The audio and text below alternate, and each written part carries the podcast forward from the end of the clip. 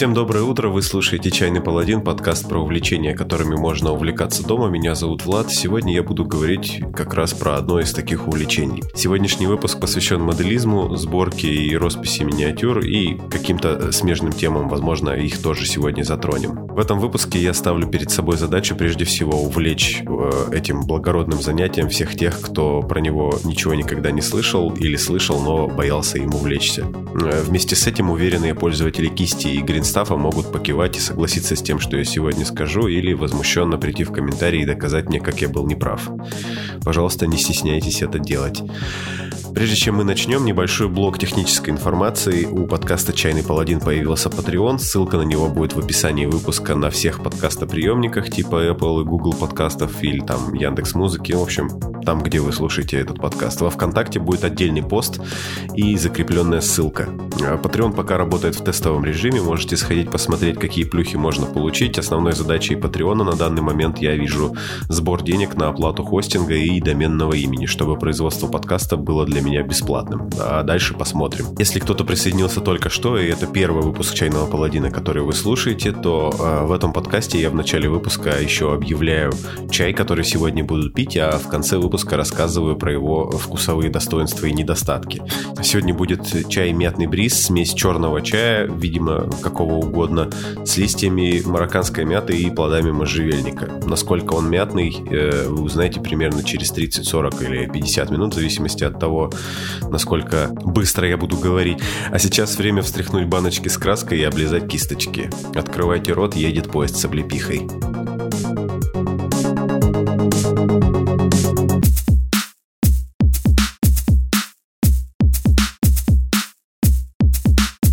Если вы присутствуете в интернете и при этом слушаете этот подкаст, вы, скорее всего, слышали про Warhammer, возможно, даже 40 тысяч. Это такая малоизвестная вселенная, в которой одни сверхчеловеки воюют с другими сверхчеловеками, человеками, эльфами, жуками, роботами, орками, гандамами. Вот вроде бы я никого не забыл. В общем, все со всеми воюют. Мало кто знает, что по ней даже есть настольный варгейм. Если вы сейчас закроете глаза и представите меня, то вы меня не увидите, потому что я говорю с вами через четыре слоя неуместного сарказма. Вообще, если отбросить вот эти потуги шутить опять, потому что здесь иногда бывает когда я пытаюсь.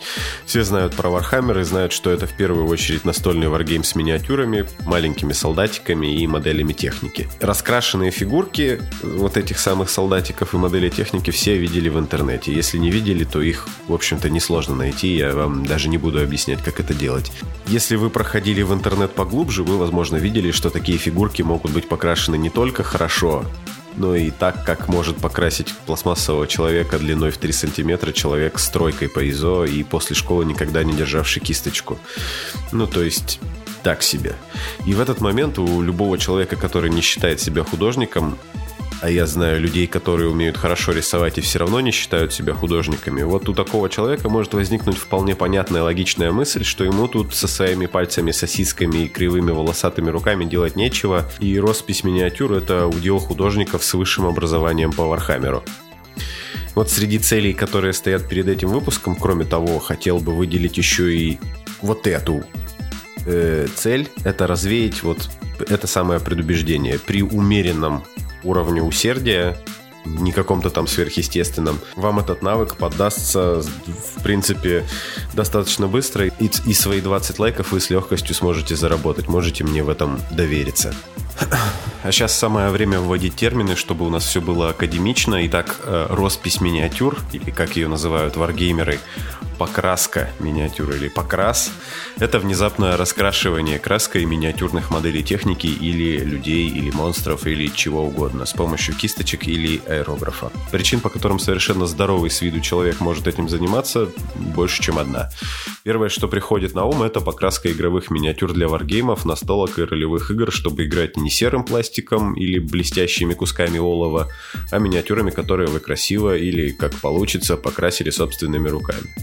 Ну, короче, прокачать, так сказать, эстетическую сторону своего хобби, потому что все любят отдыхать красиво. Среди варгеймеров этот вопрос особенно актуален, потому что полностью покрашенная армия делает вас уважаемым человеком, с которым все хотят играть и дружить. Многие, кстати, через варгеймы приходят к осознанию того, что красить и собирать миниатюры им гораздо интереснее и приятнее, чем играть, и из варгеймеров переквалифицируются в художников по миниатюрам, а иногда даже берут деньги у своих криворуких товарищей за покрас армии или участвуют в конкурсах покраса, получают всяких золотых демонов, мятных драконов и прочие красивые призы. Наконец, если вам не очень нравится играть и вы при этом красите не так, чтобы очень круто и участвовать в конкурсах вам не хочется, то миниатюры можно красить в качестве хобби, потому что это по сути те же самые раскраски, только для взрослых ну или для богатых детей.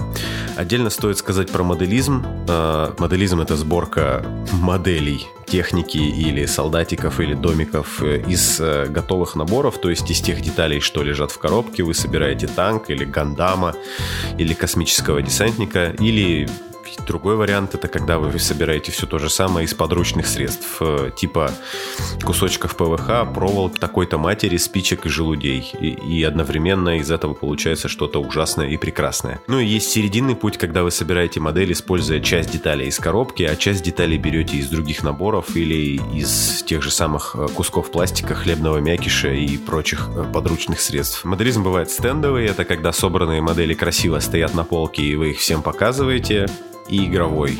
Наверное, это так называется. Когда вы э, модели покрашенные и собранные двигаете и кидаете кубики и орете. Возможно, сейчас в сторону подкаста выехал э, фургон с пуристами, поэтому надо сделать оговорку. Под стендовым моделизмом обычно имеют в виду модели техники. Можно ли стендовым моделизмом назвать сборку моделей всяких драконов или персонажей, которые покрашенные, собранные, стоят на полке и ими играют, я вот честно не знаю и особо не хочу проверять, если честно. Давайте сделаем вид, что можно так сказать, что это тоже стендовый моделизм.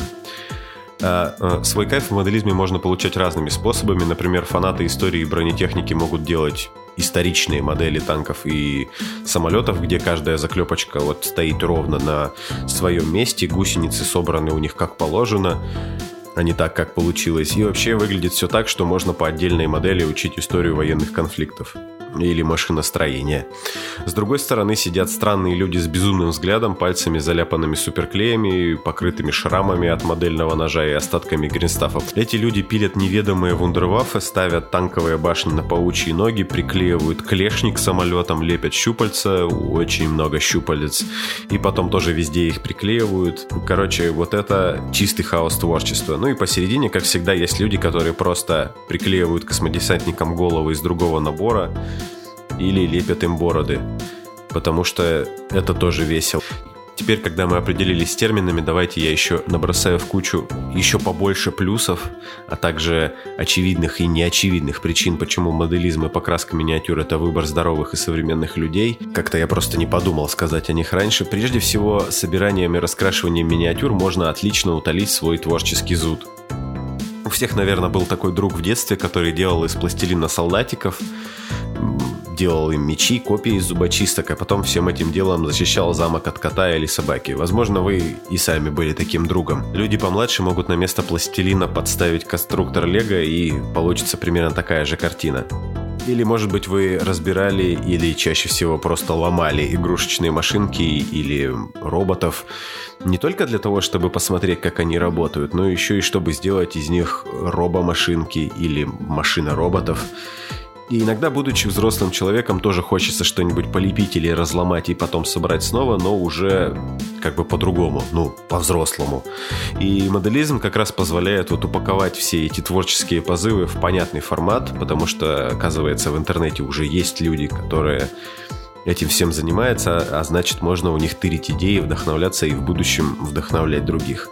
Если говорить по покраску, то она в теории должна прокачивать художественные навыки, но это не точно. Я не гарантирую, что после 20 покрашенных космодесантников вы научитесь рисовать этих космодесантников. Э, Все-таки это очень разные скиллы, но возможно вы станете лучше понимать теорию цвета, сочетаемость цветов, игру света и тени на всяких разных поверхностях. Наверное, это для художника тоже полезная штука. Моделизм еще довольно здорово прокачивает воображение, особенно если вы занимаетесь конверсиями. Это вот сейчас очень вовремя я вбрасываю еще один термин. Это когда вы модифицируете готовый набор для сборки модели, ну, то есть вот то, что в коробке лежит, из чего можно уже готовую модель сделать. Вы дополняете ее деталями из других наборов или чем придется. И вот это вот называется конверсия. Или вы, например, угораете по скретч-билдингу. Это когда модель строится вообще без какого-либо набора в качестве основы, и в ход идет все, что вы нашли у себя дома или на улице. А, например, вы знали, что из подмышечного дезодоранта можно сделать танк на гравитационной подушке? Теперь вы знаете, и, возможно, ваша жизнь прямо сейчас разделилась на до и после. Увлекаясь моделизмом, ты начинаешь смотреть на привычные вещи под другим углом и замечать, что из шести палочек от чупа-чупса можно собрать шестиствольный пулемет, а из семи палочек от Чупа-Чупса можно собрать семиствольный пулемет. Готова ли вселенная к семиствольному пулемету? Наконец, это просто очень круто, когда ты из кусочков пластмассы на литниках или из чего угодно, что попалось под руку, смог собрать какую-то классную штуку. Или придумал, куда присобачить какую-нибудь деталь, которую вертел в руках и никак не мог найти ей место. И в этот момент прям чувствуешь себя таким творцом, который с помощью клея и модельного ножа смог упорядочить первозданный хаос в какое-нибудь безумное творение. Ну, еще все это, все эти вещи, все эти занятия, это развитие мелкой моторики рук, нейронных связей, а значит, можно на один маленький шажочек приблизиться к тому, чтобы стать постчеловеком. А там можно уже и, и недалеко, в принципе, до сингулярности. А, Поскольку всем уже стало очевидно, что это круто, пришло время рассказать, как начать всем этим заниматься. Здесь я вам дам немного теории, которую вы потом дополните практикой и всякими обучающими видео на YouTube, которых очень много, почти под любую задачу есть. Но вот прямо сейчас, чтобы не бросать прослушивание, можно вот послушать то, что я скажу, а потом идите на YouTube, и там узнаете много всего нового и интересного. Итак, прежде всего, вам нужна модель, которую вы будете собирать и красить. Рынок сейчас предоставляет огромный выбор самых разнообразных вещей. Можете клеить танчики и самолетики. Для этого есть, например, отечественная компания «Звезда», которая, вот, продукция у нее не очень дорогая, поэтому можете начать с нее. Почему нет? Если вы смотрите в сторону варгеймов с миниатюрами, тут у вас огромный выбор. От очевидного Warhammer а, ну, там, где это мрачное, гротескное будущее или чуть менее мрачное фэнтези. Но если вам не нравится Warhammer, можете посмотреть в сторону Malifaux или Infinity. В Малифо, например, зашкаливающее количество викторианских девочек и мальчиков, и если вам не нравятся солдафоны, то вы можете вот пораскрашивать там платья или плащи. В Инфинити вы можете обмазаться и попутно обмазать много тактикульных спецназовцев из будущего и дополнить это все анимешными роботами. Если не нравится ничего из вышеперечисленного, то не отчаивайтесь, варгеймов с миниатюрами огромное количество, хотя, конечно, вышеперечисленные самые популярные. И э, если вы планируете потом играть э, этими миниатюрами, наверное, лучше повнимательнее приглядеться вот к самым популярным, к Warhammer, Infinity и Malifaux. Это сейчас такие самые ходовые варгеймы. Но если от варгеймов у вас сердечко не начинает биться чаще, то можно закупить наборы миниатюр для настольных RPG. Э, здесь производителей тоже в принципе, дофига. Из относительно недорогих качественных я вот могу выделить компанию Reaper, особенно линейку Bones. Там много простеньких моделей, которые можно использовать в любой фэнтези-игре, и все относительно за недорого. Кроме этого, можно поискать во Вконтакте и в Инстаграме. Сейчас в России несколько студий делают неплохие универсальные миниатюры, которые можно модели уже продаются собранными, но, как правило, для улучшения детализации литья миниатюры разделяют на части. Если миниатюра сделана из пластика, вероятнее всего она будет на литниках. Это такие рамочки, на которых по отдельности расположены руки, ноги, там, голова, торс, э, не знаю, мечи, автоматы. В общем, чтобы снимать весь этот анатомический театр слитника, вам понадобятся кусачки, вы их можете взять в любом магазине для моделизма. Я рекомендую потратиться именно на модельные кусачки, которые предназначены для пластика. Будет гораздо удобнее, чем выдирать слитника головы и руки пассатижами. Технология литья пластика и смолы такова, что на миниатюрах часто есть облой. Это результат того, что формы для литья состоят из двух частей обычно. Э, и если у вас под рукой есть любая пластиковая игрушка, если вы приглядитесь э, к ней вот прямо сейчас или потом, когда будет свободное время, то заметите на ней э, такой небольшой шов, который проходит вот, ну как бы такой срез э, посередине миниатюры. Эти швы, они как раз образуются из-за того, что вот литье происходит из двух состоит, э, э, форма для литья состоит из двух частей. И эти швы принято счищать, потому что это очень быстро и легко, и при этом прокачивает внешний вид миниатюры во много раз. Я бы сказал, что это вообще обязательно нужно делать всегда. Потому что красиво покрашенные миниатюры со швами от литья — это мавитон. Счищать швы можно либо острым ножом для моделизма, такие можно купить в любом хобби-магазине типа Леонардо, ну, наверное, таких много магазинов товаров для хобби. Такие ножи, они очень острые и продаются со сменными лезвиями. И когда я говорю очень острые, я не шучу, будьте осторожны, а то отчекрыжите от модели лишнее или, не дай бог, порежетесь. Для мелкой полировки также пригодятся маленькие надфили разной формы и профилей. За ними вам тоже в магазин для моделистов. Мне встречались сборные модели японских человекоподобных гандамов, где клей не нужен и все собирается в пазике. Но я, как понял, это, это наборы для младшего школьного возраста, и все серьезные штуки вам придется клеить. Первый вариант это суперклей, тот, который цианокрилатный. Он обычно продается в маленьких железных тюбиках. Самый популярный, наверное, бренд в России это клей момент. Эта штука склеит все. Она склеит и пластик, и металл, и смолу, и ваши пальцы она тоже склеит очень много раз. Этот клей очень быстро схватывается, поэтому перед поклейкой я рекомендую хорошенечко приложить две части друг к другу без клея, убедиться, что вам нужно склеить их именно вот в таком положении.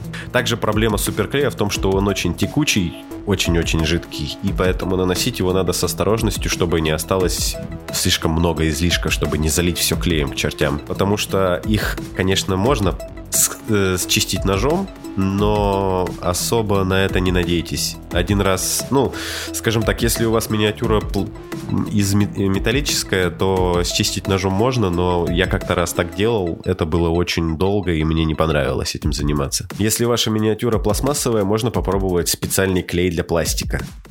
Он не то чтобы клеит, он скорее спаивает части между собой. Э, при нанесении пластик плавится, и замечательно кусочки, один кусочек пластика приклеивается к другому кусочку пластика. В этом случае склеивание проходит не так быстро, поэтому, поэтому вы можете немного подвигать э, две части, которые вы склеиваете, чтобы все стало на свои места так, как надо вам или по инструкции. Проблема этого клея в том, что он, как я сказал, плавит пластик, поэтому избегайте попадания его на те части, которые не собираетесь никуда приклеивать. Ну, типа на лицо миниатюры или там на какое-то детализированное место, типа нагрудника с, каким с какой-нибудь там тонкой тонкой деталировкой. Если это произошло, то подождите, пока клей высохнет, и не начинайте счищать его сразу же. Можно повредить модель, она поплавится. Все, что я перечислил выше, это обязательные вещи, без них вам не обойтись. Но если есть деньги и желание, то набор инструментов можно расширять. Вам может пригодиться модельная дрель, чтобы высверливать стволы, или делать штифты, чтобы собирать миниатюры более м, прочно, скажем так, чтобы они их можно было ронять на пол, например, или кидать об стену когда вы проигрываете. Кроме этого, вам может пригодиться модельная ножовка, если вы будете делать конверсии и вот так по-серьезному, по-мужски распиливать танки пополам и переклеивать к ним что-нибудь все, что вам подскажет ваше больное воображение. Также в хозяйстве пригодится гринстаф. Это такая смесь. Она продается в виде э, таких э, синенькой и желтой полосочек. Они похожи с виду на пластилин, наверное, больше всего. Но это не совсем пластилин. Если смешать кусочек синего вот этого пластилина, не пластилина и желтого пластилина, не пластилина, если их вместе скатать в один шарик, этот шарик станет зеленым. И вот отсюда, собственно, название Greenstuff или, как ее в народе называют, зеленка. Это такая очень эластичная масса, которая при этом довольно клейкая. Из нее моделисты лепят примерно все типа меховых плащей, бороды лепят, э, щупальца, э, не знаю, можно слепить плащ в миниатюре, ну, в принципе, это как очень сложный в обращении пластилин, скажем так. Еще зеленкой можно заделывать нежелательные швы, если на миниатюре они есть. Если, например, производитель как-то ее не очень хорошо отлил, то вот для этого как раз тоже предназначена зеленка. После того, как миниатюра у вас собрана, и перед тем, как мы ее будем красить, ее нужно загрунтовать. Грунт – это специальный слой краски, на котором будет хорошо держаться акриловые краски, которыми мы будем делать всю художественную работу. И грунтовка, честно признаюсь, для меня самый нелюбимый процесс, потому что если у вас нет аэрографа, то наносить грунтовочную краску вам придется из баллона. Это вот типа таких баллонов, которые используют в граффити. Э, и когда я начинал заниматься этим вашим вархаммером, то в Сургуте было тяжело найти нормальный грунт для миниатюр, поэтому я и все мои знакомые пользовались автомобильным грунтом Абра черного цвета. Такие бывалые моделисты, наверное, помнят э, тот самый такой цветастый баллон с футболистом. Про выбор грунтовки из баллона я сейчас не подскажу, какую конкретно краску лучше выбрать. Э, потому что сам грунтую аэрографом и всем советую так делать. Но если нет аэрографа и нет возможности его купить, вам придется искать баллоны, грунтовать им. Э, ну, наверное, у меня был опыт использования грунта, грунтовки от Games Workshop и она была ничего. А если этот выпуск слушают те, кто грунтует миниатюры из баллона, то напишите, пожалуйста, в комментариях, чем вы пользуетесь и где это можно купить.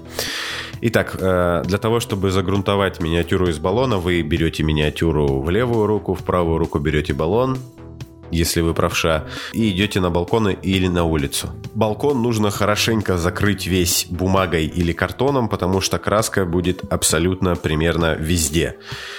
Э, вот, э, нужно хорошенько встряхнуть баллон, прям очень хорошо. Прямо минут 10, наверное, нужно его трясти. И потом начинаете потихоньку пшикать на миниатюру с расстояния около 30 сантиметров коротенькими такими пшиками. Потому что длинные тугие струи краски здесь абсолютно неуместны, можно залить всю детализацию. Э, надо ли говорить, что нельзя все это делать в том помещении, где вы живете и, и едите или спите, потому что будет адски вонять, и у вас будет болеть голова, и вы все заляпаете краской. Здесь еще такая сложность, что выходить на улицу для покраски миниатюр, во-первых, для того, чтобы их грунтовать, это, возможно, вы будете стесняться. Я до сих пор, например, бы постеснялся, и это выглядит довольно странно когда вы выходите с солдатиком и здоровенным баллоном и пшикаете на него. Но если вы не стеснительных, просто учитываете, что вам нужно подбирать такую погоду, когда будет не очень много ветра, и в холодное время года, наверное, вообще это несколько может быть опасно из-за высокой влажности, и еще это может быть опасно для вашего пуховика. Вот, ну, вы, я думаю, поняли, почему я не очень сильно люблю грунтовать именно из баллона. Ну, такова... Э, это вот один из неприятных моментов. Теперь перейдем к приятным это к покраске. И стандартом для покраски миниатюр являются акриловые краски на водной основе. Они не токсичны, с ними относительно легко работать, и поэтому они являются стандартом. Самый популярный выбор это краски Цитадель. Э, их производит Games Workshop, э, которые также делают Warhammer. И еще есть э, компания Вальеха. Они, вот и Цитадель, и Вальеха, они довольно дорогие, но качество у них очень достойное, и если позволяют деньги, это для начала очень хороший выбор. Если э, еще есть российский производитель красок для моделизма, называется Pacific. Э, сам я их не пробовал, но друзья говорят, что эти краски тоже хорошие, особенно за свою цену. Если у вас совсем мало денег или вам негде купить краски для моделизма, потому что вот там, где я живу, их приходится заказывать, а есть такой момент, что зимой э, акриловые краски лучше не заказывать, потому что они едут примерно две недели. Э, посылки с этими красками, и их могут переморозить к чертям, и тогда все может быть плохо. Вот, можете попробовать, если вот вам, например, прямо сейчас хочется что-то покрасить, купить российские краски Ладога, например. С ними вам, возможно, придется чуть подольше повозиться, но, скажем, я видел миниатюры, покрашенные Ладогой, этим можно красить. Но только если вы приложите к этому много усердия. Как-то так. Прежде чем покупать краски, вам нужно определиться, какие цвета вам нужны, потому что вам не нужны все вообще цвета. Вот. Э, я для этого предлагаю э, как бы заранее решить, вот какая у вас будет цветовая схема, если угодно. Вы, то есть, посмотрите на, меня, на, ми, на миниатюру и, грубо говоря, э, поймете для себя, каким цветом вы будете красить ту или иную часть вот этой самой миниатюры. На коробках с Warhammer Games Workshop обычно указывает, какие краски вам нужны для того, чтобы покрасить как на коробочке. Ну, это небольшое лукавство, потому что на самом деле вам понадобится немножко больше красок, но, тем не менее, это неплохой старт, чтобы понять, что вам в принципе нужно. Для начала, прежде всего, вам нужно взять черную и белую краски, потому что они вам пригодятся всегда и везде. Ну, возможно, белая в меньшей степени, но черная будет уходить прям очень много вы ее будете тратить. Дальше посмотрите, какой у вас основной цвет на модели. Ну, например, вы красите космодесантника в синий. И берите банку вот этого основного цвета. Потом берите банку к ней цвета, который на тон, на тон темнее. И банку с цветом на тон светлее. Делается это для того, вот эти вот три тона одного и того же цвета, это нужно потому, что на миниатюрах э, свет ведет себя не так, как на больших объектах внезапно, поэтому игру света и тени вам придется воссоздавать с помощью красок. Вот для этого и нужны такие цвета на тон темнее и на тон светлее. А, ну, также из ходовых цветов, которые очень часто встречаются на миниатюрах, которые вы часто будете использовать, э, предлагаю взять серый и коричневый, потому что черный с белым вы задолбаетесь смешивать, вам ну, пригодится серый точно. Ну и коричневый, потому что его очень много в природе, и он такой универсальный цвет, которым можно красить все вещи, которые вы не знаете, как покрасить. Например, ботинки, сумки кожаные, все что угодно. Э, землю, опять же. Кроме самих красок, я рекомендую взять проливку. Проливка это такая штука, на английском она называется wash. Это жидкость. Э, еще раньше, до того, как придумали называть это проливкой, было еще, был еще вариант смывка. Wash это жидкость, которая наносится на модель э, кистью. Она затекает в углубление и имитирует тень. То есть там есть э, неко- некоторый медиум, такая, да, жидкость, в которой плавает взвесь пигмента. И если нанести это на модель, когда она высохнет, у вас будут классная, красивая тень там, где она нужна. Вот. Э, многие как бы думают насчет того, а не обойдутся ли они без э, проливок и почему бы просто не смешать черный цвет, э, не разбавить черный цвет сильно водой, но по опыту, скажем так, э, это не то же самое. То есть э, эффекта вы достигнете немножко другого. Рекомендую использовать проливки. Но если уж вы не собираетесь покупать проливки, тогда вместо проливки вам придется разбавлять э, темные цвета и лично кисточкой каждую, каждое углубление промазывать вот этой вот э, темной жидкостью. Да.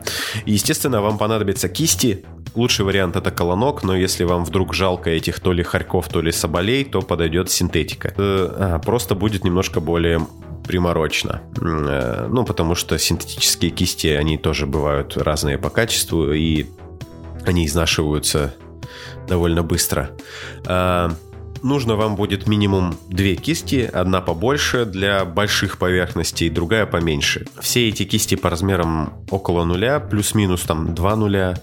3 нуля это, наверное, уже слишком маленькая будет. Есть распространенное заблуждение, что для рисования мелких деталей нужна маленькая кисточка. На самом деле нужна хорошая кисточка. Хорошая кисть это та, у которой достаточно ворса, чтобы она могла вобрать в себя достаточное количество краски, и при этом у нее, у такой кисти должен быть четкий острый кончик, который не раздрючивается, размахрачивается в процессе использования. Вот как раз этим тонким кончиком вы будете рисовать все детали мелкие, э, ну, соответственно, то, что она будет такая-то кисть мясистая, в нее будет много краски, вам не придется бегать от модели к палитре, чтобы набрать туда еще краски. Э, поэтому маленькие кисточки, которых вот 4 волосочка, это неудобно для того, чтобы рисовать маленькое. Я проверял. Вот, кисточки всегда нужно тщательно бультенькать в баночке с водой во время и после использования. И еще, старайтесь, чтобы краска не попадала на основание ворса или сразу промывайте кисть, как только заметите такое, иначе от э, такого использования ворс у вас будет через некоторое время торчать во все стороны. Будет отстойно. Просто я много кисточек так запорол. Ну и надо ли говорить, что для всех этих вещей, моделизма и покраски вам нужен стол и хорошая яркая лампа. Надо говорить, вот я сказал. Если объяснять процесс покраски очень просто и на пальцах, которые вы сейчас не видите в подкасте, то э, этот процесс выглядит так. Вы берете кистью немного краски из банки и переносите ее на палитру, ну или выдавливаете краску из тюбика прямо сразу на палитру. После этого добавляете пару капель воды и возюкаете, пока краска не станет по консистенции похожа на молоко. Обмакиваете кисть в краску, вытираете излишек об салфетку, и наносите краску на окрашиваемую поверхность, прям как из учебника по труду. Краска не должна у вас растекаться, она должна ложиться таким тонким слоем. И если просвечивает грунт, то после нанесения после того, как вы вот всю часть определенную э, закрасили и у вас просвечивает грунт, подождите, пока краска высохнет, и после этого нанесите еще один слой. Главное правило при покраске множество тонких слоев, это всегда лучше одного толстого слоя. Вот вы нанесли основной цвет, его нужно теперь затемнить, чтобы у нас создалась тень. Для этого нам как раз здесь пригодится проливка. Вы берете проливку на кисть и наносите на миниатюру. Когда она высохнет, у вас в углублениях появятся естественные тени. После проливки вы восстанавливаете основной цвет, э, ну то есть красите поверх уже пролитой э, поверхности, да, но наносите его уже на все места, кроме тех, где у вас была тень. После этого начинаете высветление и наносите более светлые оттенки на те места, куда на модели падает вот воображаемый свет. После этого можно выступить еще выступающие грани. В самый светлый тон основного цвета добавляем белый или какой-нибудь яркий светлый цвет и проводим ребром кисти по граням. Э, и вот, в принципе, это ну, такой базовый, наверное, цикл по покраске любой поверхности на миниатюре. В отдельных случаях высветление граней удобно сделать сухой кистью. Это э, как у нас у варгеймеров говорят драйбрашем берете самую нелюбимую старую кисть, э, от, драбра... от... просто от дрейбраша они сильно изнашиваются, берете на нее краску каких-нибудь светлых тонов обычно, потому что это нужно для высветления. Вытираете большую часть краски об салфетку, так чтобы на кисти осталось совсем чуть-чуть. И потом этой сухой кистью обмахиваете те места, которые нужно высветлить. Если когда-нибудь видели, как археологи очищают окаменелости кисточкой от всякого ненужного, типа, как это, культурного слоя, то вот это вот примерно так и будет выглядеть.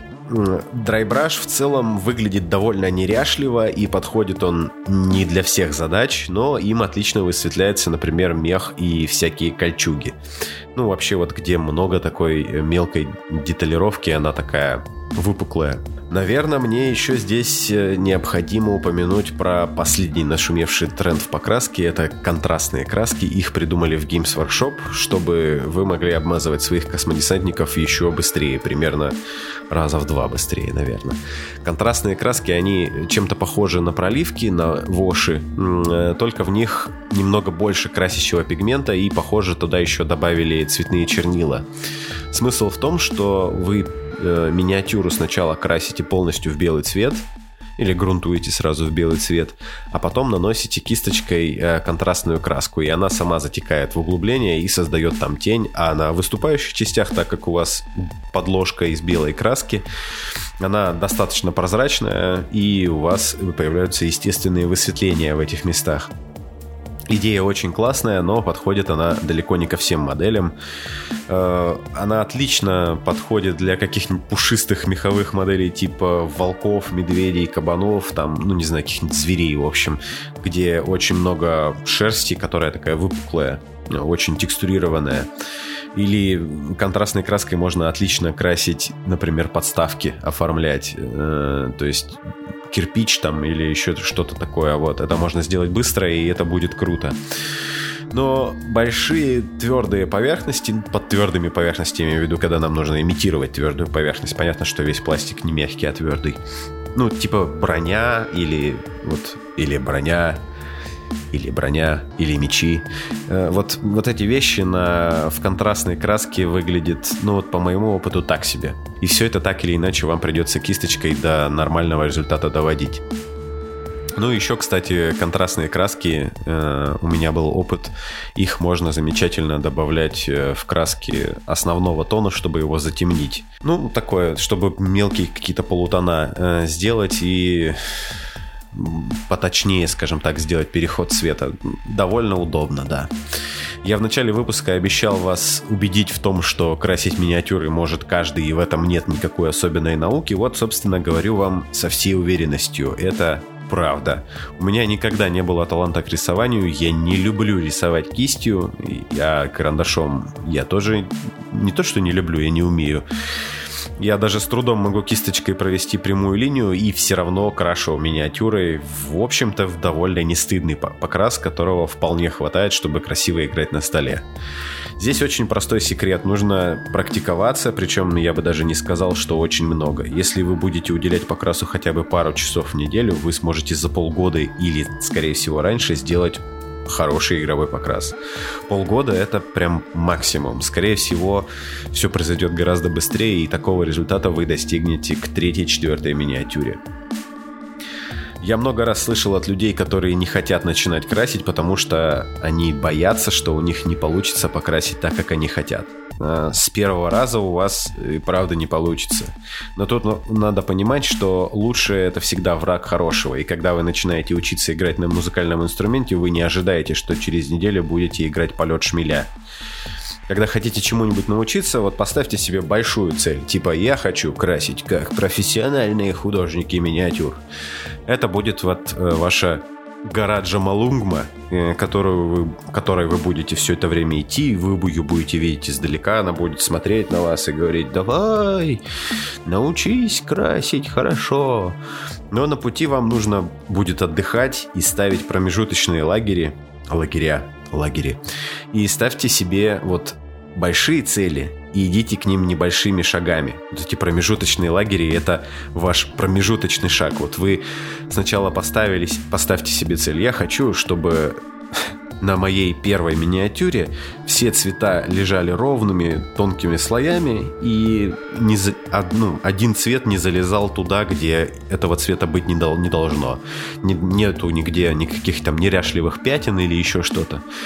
Это первая цель, которую довольно легко достичь. И с каждым разом можно себе э, сложность задачи повышать, и таким образом ваш э, навык покраса будет улучшаться. Важно всегда, скажем так, э, ставить такие цели и завершать их, не перескакивать к следующей цели. Вот средне покрашенная миниатюра, которую вы закончили, это гораздо лучше, чем миниатюра какой-то невероятной красоты, до которой вы так и не смогли добраться или не смогли закончить, потому что вы боялись, что у вас не получится там, или не знаю почему. Вот.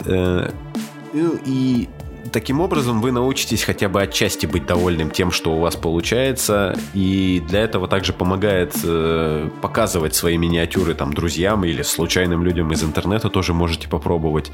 При этом нужно забивать на токсичную критику, которая как критика ради критики типа все ужасно. Никогда больше не крась миниатюры. Вот таких людей можете смело направлять. Ну, сейчас вроде бы в интернете их гораздо меньше стало.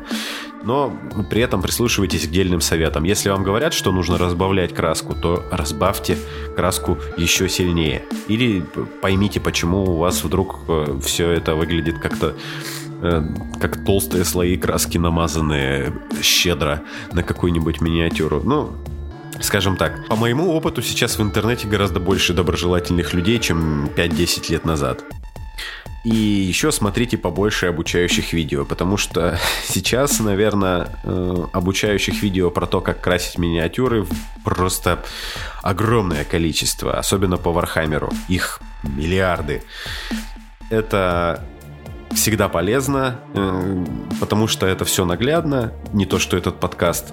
И реально очень быстро учишься. Ну, кроме того, что смотреть видео, еще и нужно пытаться красить. И тогда вообще все будет хорошо. Но в определенный момент это произойдет у кого-то через полгода, у кого-то раньше, э, вы достигнете плато, и визуально ваши навыки покраски перестанут улучшаться. И здесь два момента. Многие говорят, что когда вы достигаете такой точки, хотя у вас при этом не растет качество, у вас будет расти скорость работы. Это тоже очень важно. С другой стороны, чтобы адресно решить вот именно эту проблему, то есть когда вы уже много красите, а все что-то лучше не становится, можно попробовать относиться к каждой работе так, как будто она предназначена для какой-нибудь выставки или конкурса. Каждый раз нужно стремиться хоть немного, но улучшить вот тот или иной аспект. Там, типа, высветли, высветлить как-нибудь по-другому. Или там, можно попробовать уделить каждой э, части миниатюры чуть-чуть побольше внимания, например.